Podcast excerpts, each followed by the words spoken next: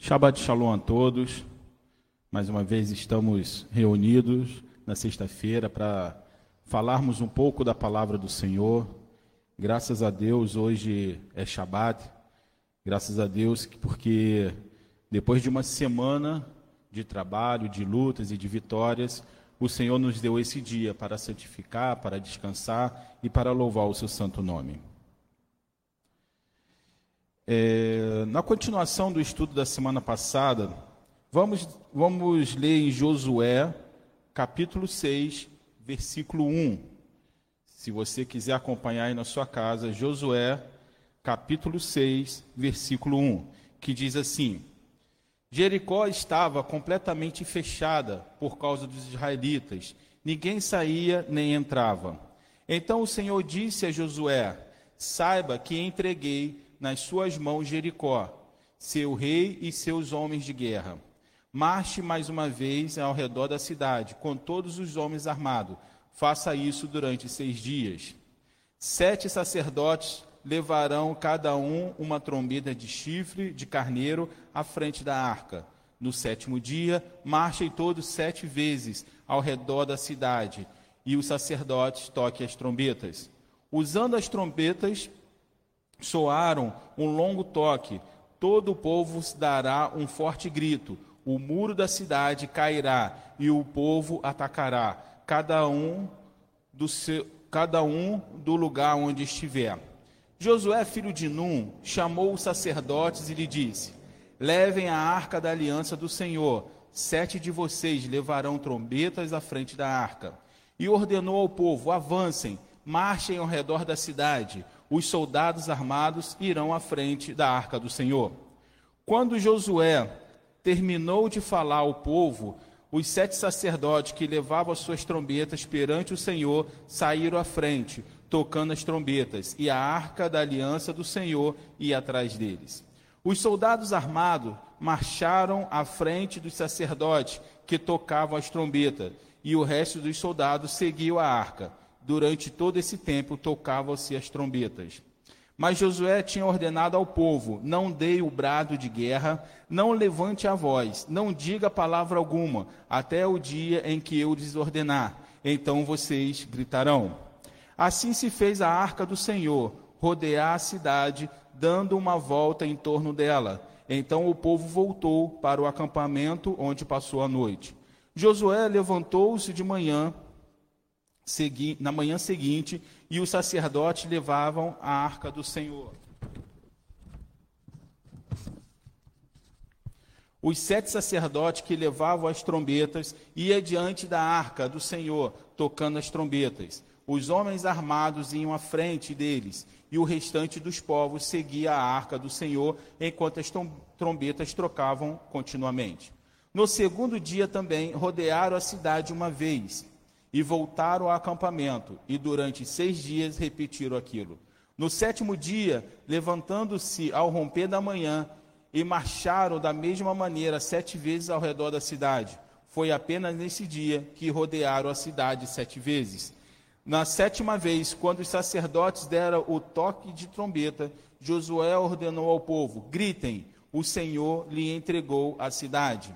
A cidade, contudo, o que existe nela será consagrada ao Senhor para destruição. Somente a prostituta Raabe e todos os que estão com ela em sua casa serão poupados, pois ela escondeu os espiões que enviamos.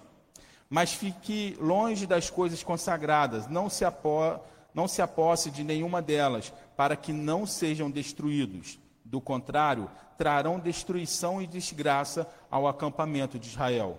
Toda a prata, todo o ouro e todos os utensílios de bronze e de ferro serão sagrados e pertencem ao Senhor e deverão ser levados para o seu tesouro. Quando soar a trombeta, o povo gritou, ao som das trombetas e do forte grito, o muro caiu. Cada um atacou no lugar onde estava e tomaram a cidade. O que nós podemos aprender com, a, com essa passagem de Jericó? Muitos já conhecem essa passagem, ou seja, porque ouviu em pregações, ou porque ouviu em histórias contadas a crianças, ou até mesmo porque viu em algum filme retratado ali as muralhas de Jericó. Josué estava diante de um grande desafio naquele momento, embora não fosse a primeira vez que ele entraria em combate. Ele já vinha combatendo à frente de Israel, ainda quando Moisés ainda era vivo, mas aquele seria um, uma missão diferente. Na verdade, ele, pela primeira vez, ele ia enfrentar uma batalha, ele, ele sendo a pessoa que estava à frente de Israel. E ele tinha esse grande desafio, que era passar por Jericó. Jericó tinha suas grandes muralhas, bem fortificado, como nós começamos a ler aqui, fala que estavam todos, todos eles estavam dentro das suas muralhas, bem guardados. E eu acredito que aquilo ali foi algo que Josué começou a pensar bastante, como seria a tática para poder conseguir entrar ou conseguir é, tomar Jericó.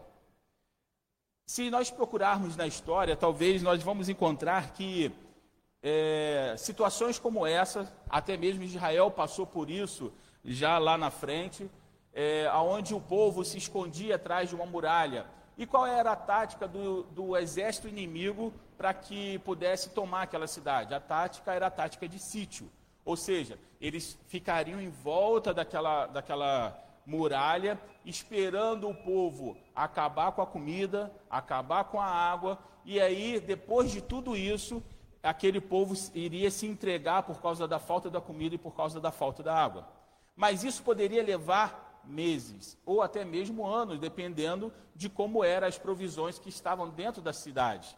E se, tinha, e se tivesse água potável, alguma nascente dentro daquelas, daqueles muros, de sede eles não teriam problema. Mas isso seria algo que levaria muito tempo se fosse dessa maneira. Mas pouco antes de, de Josué é, começar, dar início àquela ofensiva contra Jericó, ele, ele, ele tem um encontro um tanto quanto é, diferente. Ele encontra um homem de espada na mão e Josué, como um bom guerreiro, já se identificou logo.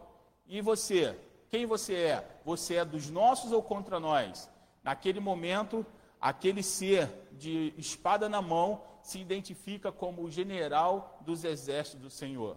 Josué, sabendo da importância daquele homem, daquele, daquele ser que hoje nós entendemos que era o próprio Jesus que estava ali, o príncipe dos exércitos do Senhor, ele se ajoelha perante aquele homem e imediatamente ele recebe as instruções de como seria, como deveria é, combater em Jericó. Eu já ouvi muitas pregações sobre, sobre Jericó e muitas delas falavam que ah, o Josué tinha que ter, teve que ter paciência, porque ele teve que rodear sete vezes, durante seis dias rodeou, e no sétimo, só no sétimo aconteceu ali realmente a, a derrota de Jericó. Eu, particularmente, não acho que Josué estava muito preocupado com isso, não. Porque, como nós falamos aqui no início, se não fosse dessa forma, talvez Josué ficaria muito tempo ali sitiando Jericó. E anos poderia se passar até que ele conseguisse ou que ele tomasse aquela cidade. Isso se o próprio exército de Israel não começasse a desfalecer e começasse a ser atacado por outros inimigos. Então eu não acredito que Josué ficou tão preocupado com aquilo ali, não. Mas o que nós podemos aprender então com a tática que Deus usou para que Josué vencesse Jericó? Em primeiro lugar, Deus criou uma organização no deslocamento. Preste atenção. No primeiro, no, na, no primeiro ponto, Deus cria uma organização. Ele fala quem vai à frente, quem, quantos são que vão tocar as trombetas, quem vai carregar a arca, dá todo, toda a direção do que deveria ser. Se nós observarmos a palavra-chave para isso, a palavra-chave seria organização. Isso se deve muito, é, muitas vezes somos pessoas tementes a Deus. Muitas vezes nós somos tementes a Deus, observamos os ensinamentos das leis morais. Vocês sabem quais são as leis morais, são os dez mandamentos. Muitas vezes nós somos tementes a Deus, nós observamos as leis morais, mas, no entanto, as coisas não dão muito certo para a gente. Nós não conseguimos é, completar muitas vezes o que começamos, não temos é, êxito no que botamos as nossas mãos e acabamos ficando assim, muitas vezes até é, desiludido, desanimado. Isso se deve muito a uma palavra chamada desorganização. Quando nós somos desorganizados, as coisas não funcionam. Por isso que quando Deus dá as instruções para Josué, a primeira coisa que ele faz é organizar o deslocamento de Israel.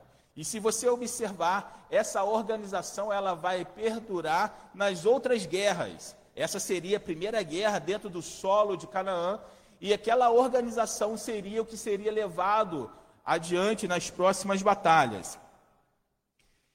Falando em desorganização, uma impressão que me dá, eu acho que todo mundo tem essa impressão, que o tempo hoje, ele corre bem mais rápido do que quando, quando éramos crianças, não é verdade?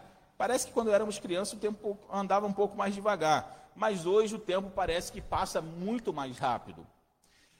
E nessa impressão do tempo passar mais rápido, o que de muito, muitas formas rouba o nosso tempo são coisas, são distrações que muitas vezes nós temos ao longo do nossos dias, do nosso dia, do nosso trabalho. Isso vai tirando, vai comendo o nosso tempo e por mais que você queira fazer algo, você acaba chegando no final do dia e não conseguiu completar o que você queria completar.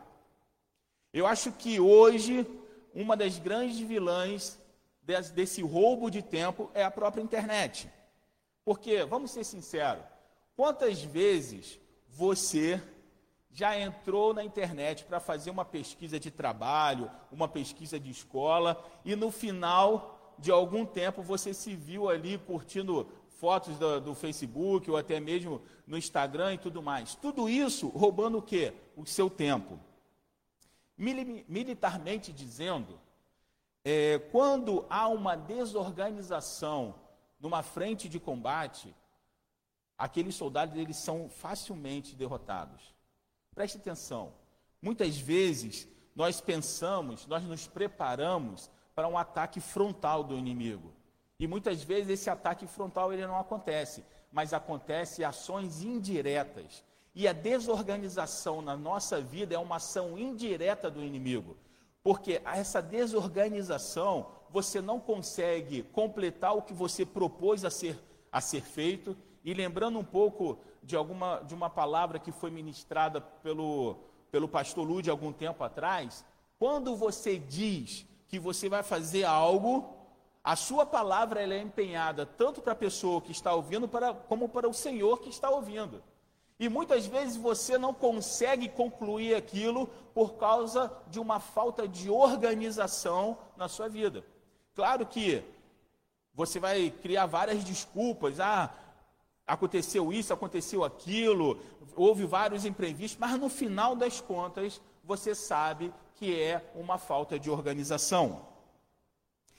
Voltando ao, ao ataque indireto, lembra que nós falamos no começo que muitas vezes nós podemos ser tementes a Deus, nós podemos observar e cumprir ali os mandamentos, a lei moral do Senhor, no entanto, nós somos derrotados em outras áreas. Sabe por quê? Porque muitas vezes nós estamos esperando um ataque frontal, um ataque direto. Só que esse ataque ele, ele vem o quê? Na, vem indireto, vem nos seus flancos. Você está olhando para frente e o ataque está vindo pelos flancos. Buscando uma, uma, uma comparação na história, que eu gostaria de fazer nesse momento, é a seguinte comparação. Os Estados Unidos foi um dos principais países que levaram os aliados a vencerem na Segunda Guerra Mundial. E a tática usada durante a Segunda Guerra Mundial é uma tática um tanto quanto fácil em termos estratégicos. Por quê? Porque os Estados Unidos e seus aliados sabiam quem eram os seus inimigos, o inimigo vestia um uniforme, o inimigo estava caracterizado como inimigo, existia é, locais a ser conquistados, existia objetivos a ser conquistados. É, se você observar em filmes de guerra, geralmente é uma ponte ou uma cidade estratégica, ou seja, existia pontos a serem é, é, dominados. E como os Estados Unidos e seus aliados tiveram êxito nesse, nessas táticas, eles foram vitoriosos na Segunda Guerra Mundial. No entanto, quando os Estados Unidos tentam usar essa mesma tática na Guerra da Coreia e na Guerra do Vietnã, eles são derrotados. Na Guerra da Coreia, eles achavam que realmente existia também um exército bem identificado, bem é, posicionado, pensavam que tinha lugares a ser tomados, mas na verdade não existia. Na verdade, eles estavam lutando por uma ideologia. Não existia ali pontos a serem dominados, não existia um exército propriamente dito a ser derrotado, porque na verdade eles estavam lutando contra uma, uma ideia. Então, todas aquelas ações que foi feita na Segunda Guerra Mundial não deu certo na Coreia.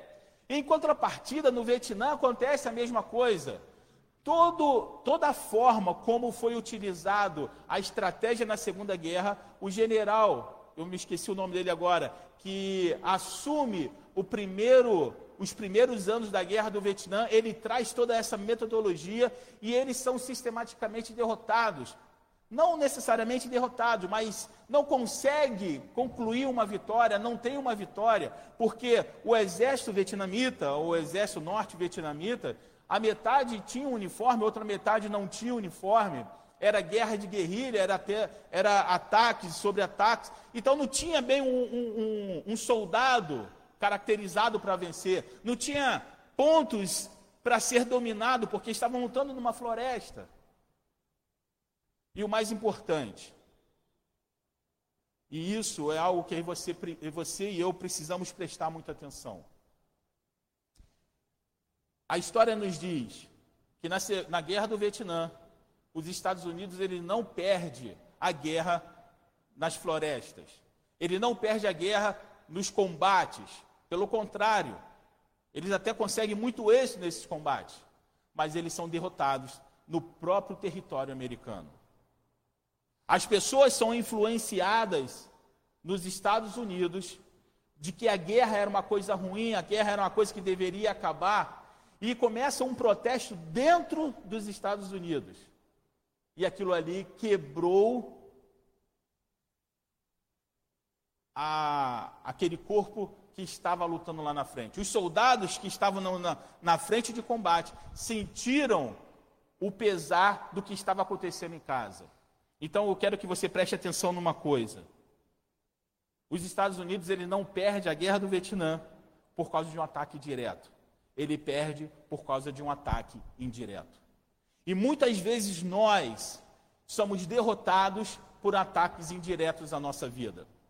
Muitas vezes nós estamos nos preparando, nós ouvimos é, testemunho de pessoas e você diz assim: não, eu vou pegar o testemunho de Fulano e vou aplicar na minha vida. Mas às vezes o campo de batalha é diferente.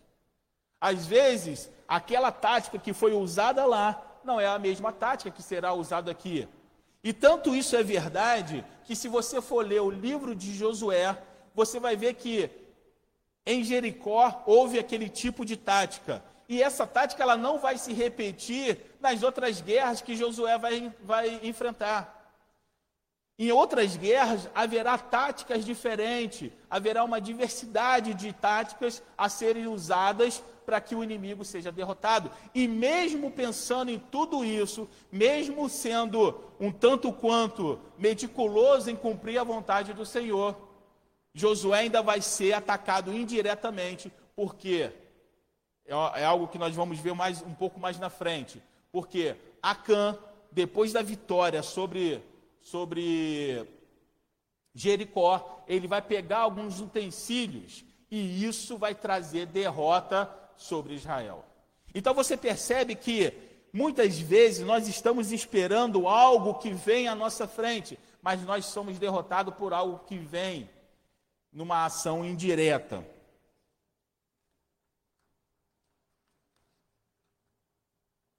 Nós poderíamos até falar horas sobre desorganização, mas lá no fundo nós sabemos exatamente onde deixamos desejar e como isso nos afeta. Nós poderíamos falar, enumerar várias coisas sobre uma desorganização, Muitas vezes a desorganização, ela tem uma única finalidade: não deixar tempo hábil para você buscar ao Senhor. A desorganização, ela tem uma outra finalidade: não deixar você ter um tempo de meditação na palavra. Lembra que nós falamos na semana, na semana passada que Deus dá instruções a Josué e diz para Josué: seja forte, seja valente, mas todavia não se esqueça de algo.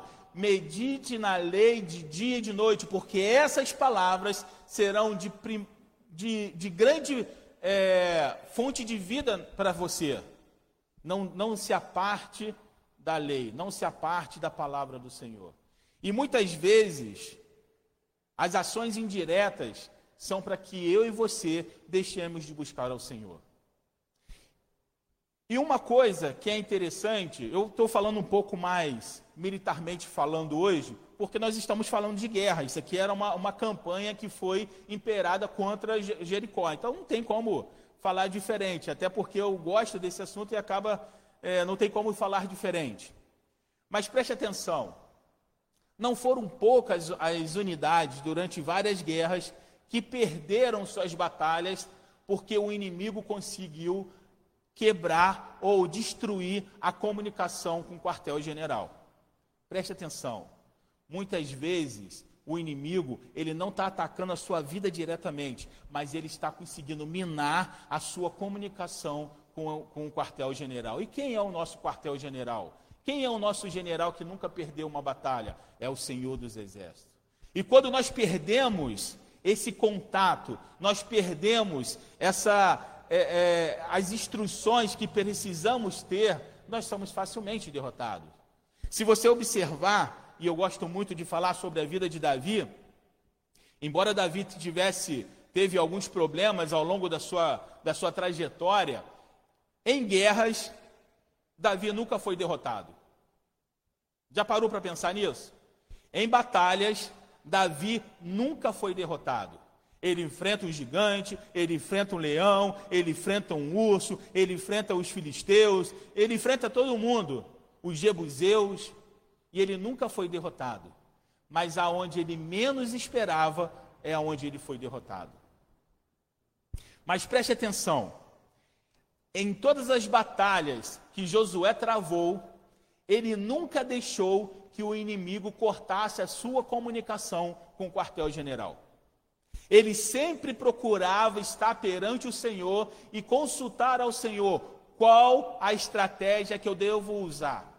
E eu gosto de pensar que Davi era um homem que, se tivesse, se hoje nós tivéssemos a, a possibilidade de ler os seus escritos de guerra, as suas estratégias, eu acho que seria estudada nas grandes escolas militares, como nos Estados Unidos e, e outros lugares, porque Davi ele nunca foi derrotado.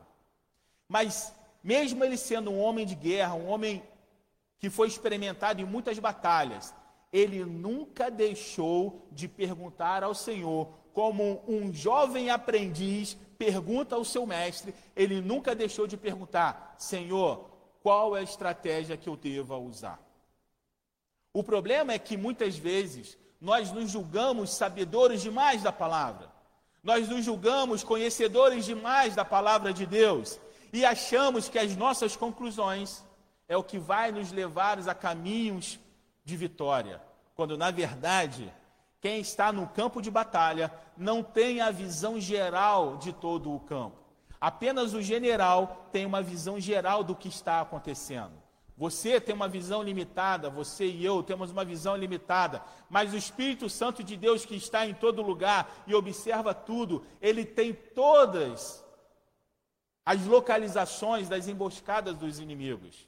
Eu vou te falar, eu aprendi nos meus anos de quartel, que uma emboscada bem feita não existe sobrevivente.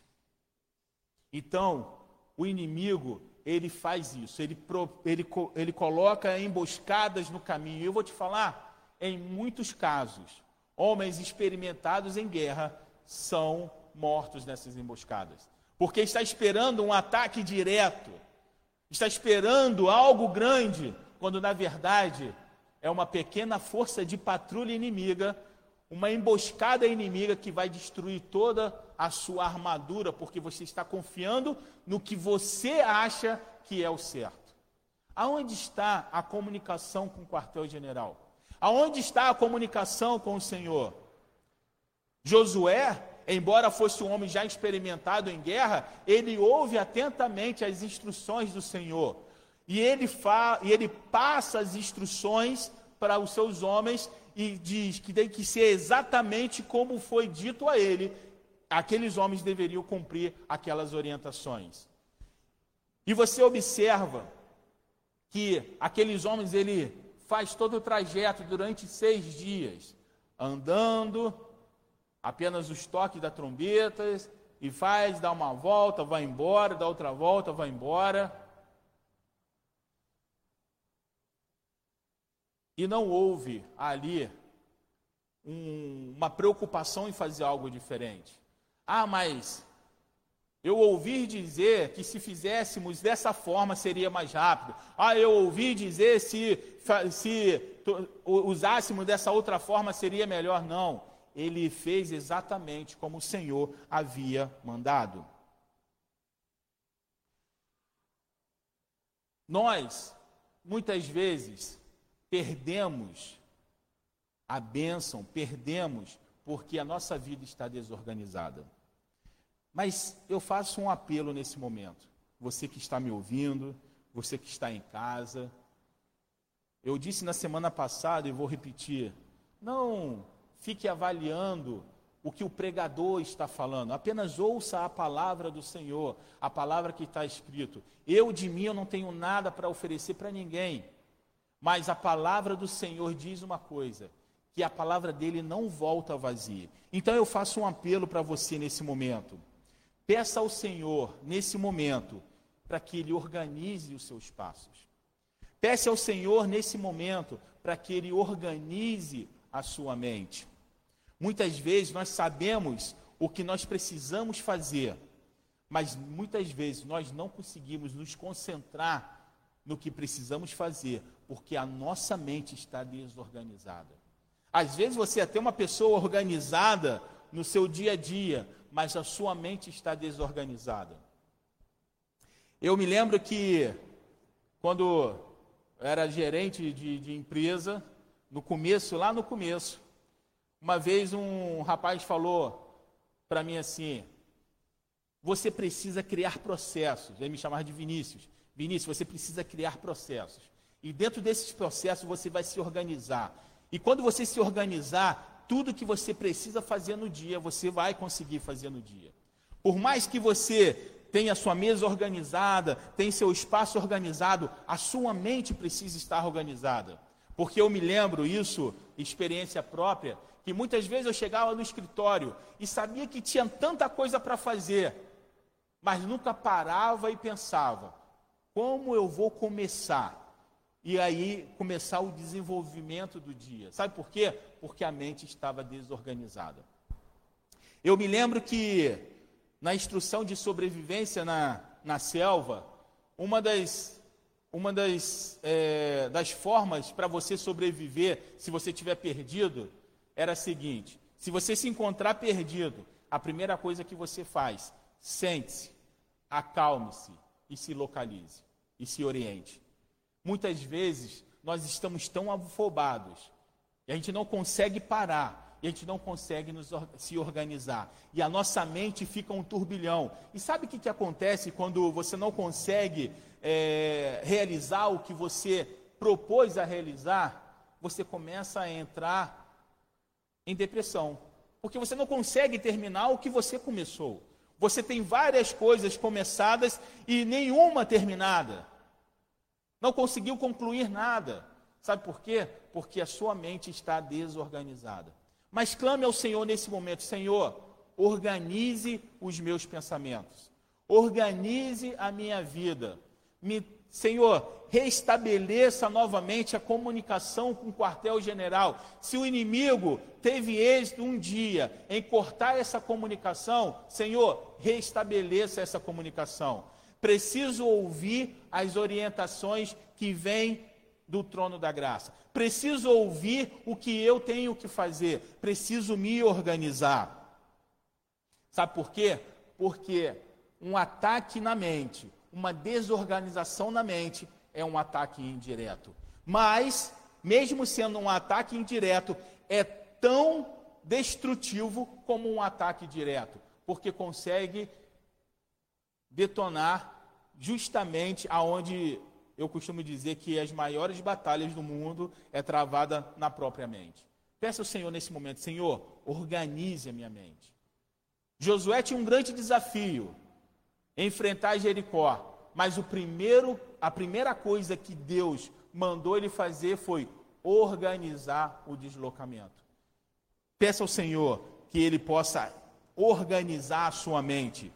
Repreenda nesse momento toda a falta de organização na sua mente, toda a confusão que acontece na sua mente, repreenda nesse momento e diz assim: Olha, a minha mente é a mente de Cristo.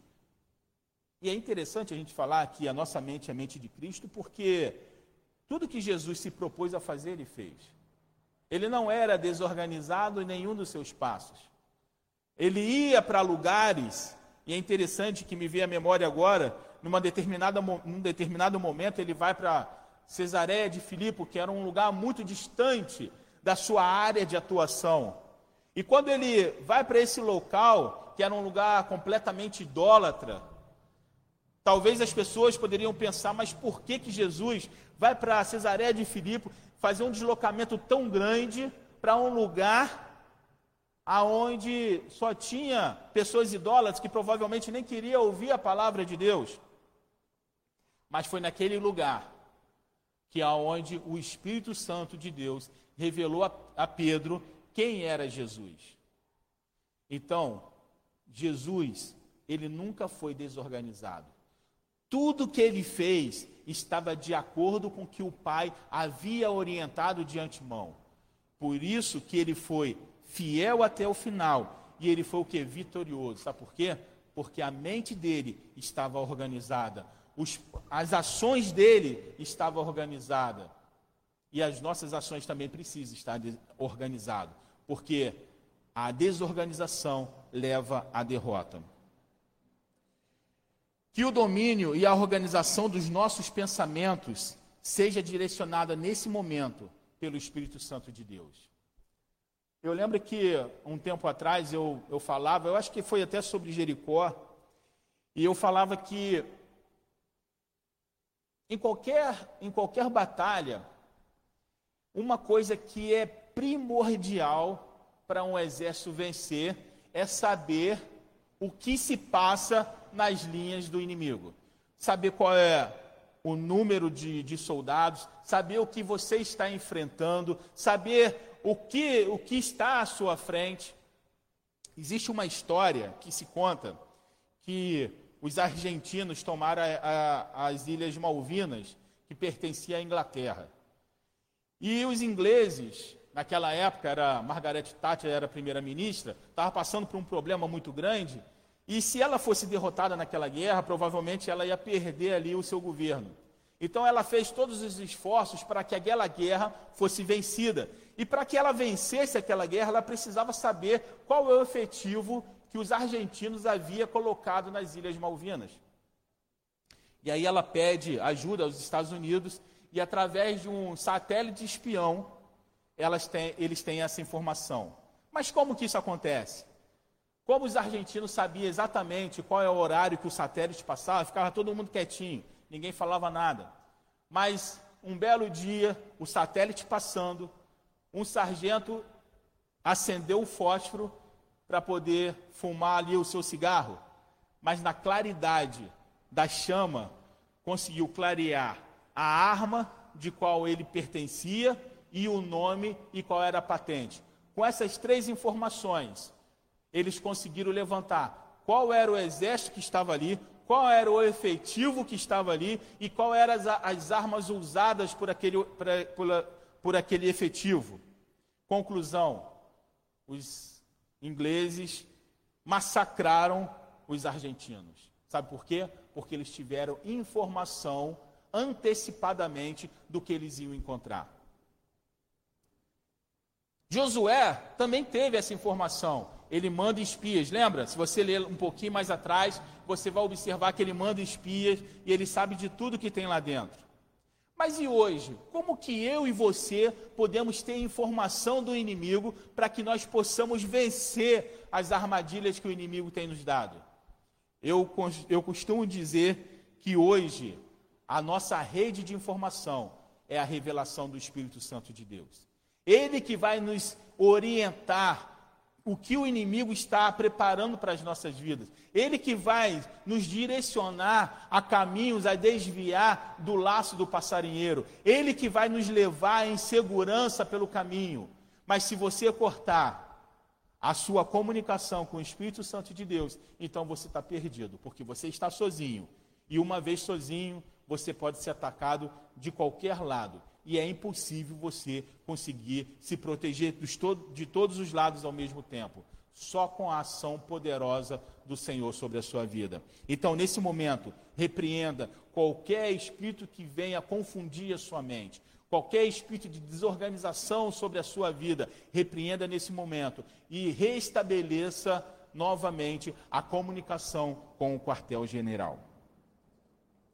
O segundo passo, da qual nós podemos estudar e aprender um pouquinho mais sobre o ataque a Jericó, foi, foi o seguinte: seis dias contornando sem dizer uma única palavra. Você observa que durante todo o trajeto ninguém fala uma palavra. Todo mundo sabe o que tem que fazer, são seis dias fazendo todo aquele movimento. Eu faço uma pergunta: o que, que pode, o que, que estaria trabalhando na vida daqueles homens? Eu diria que é a ansiedade. A ansiedade é a palavra-chave.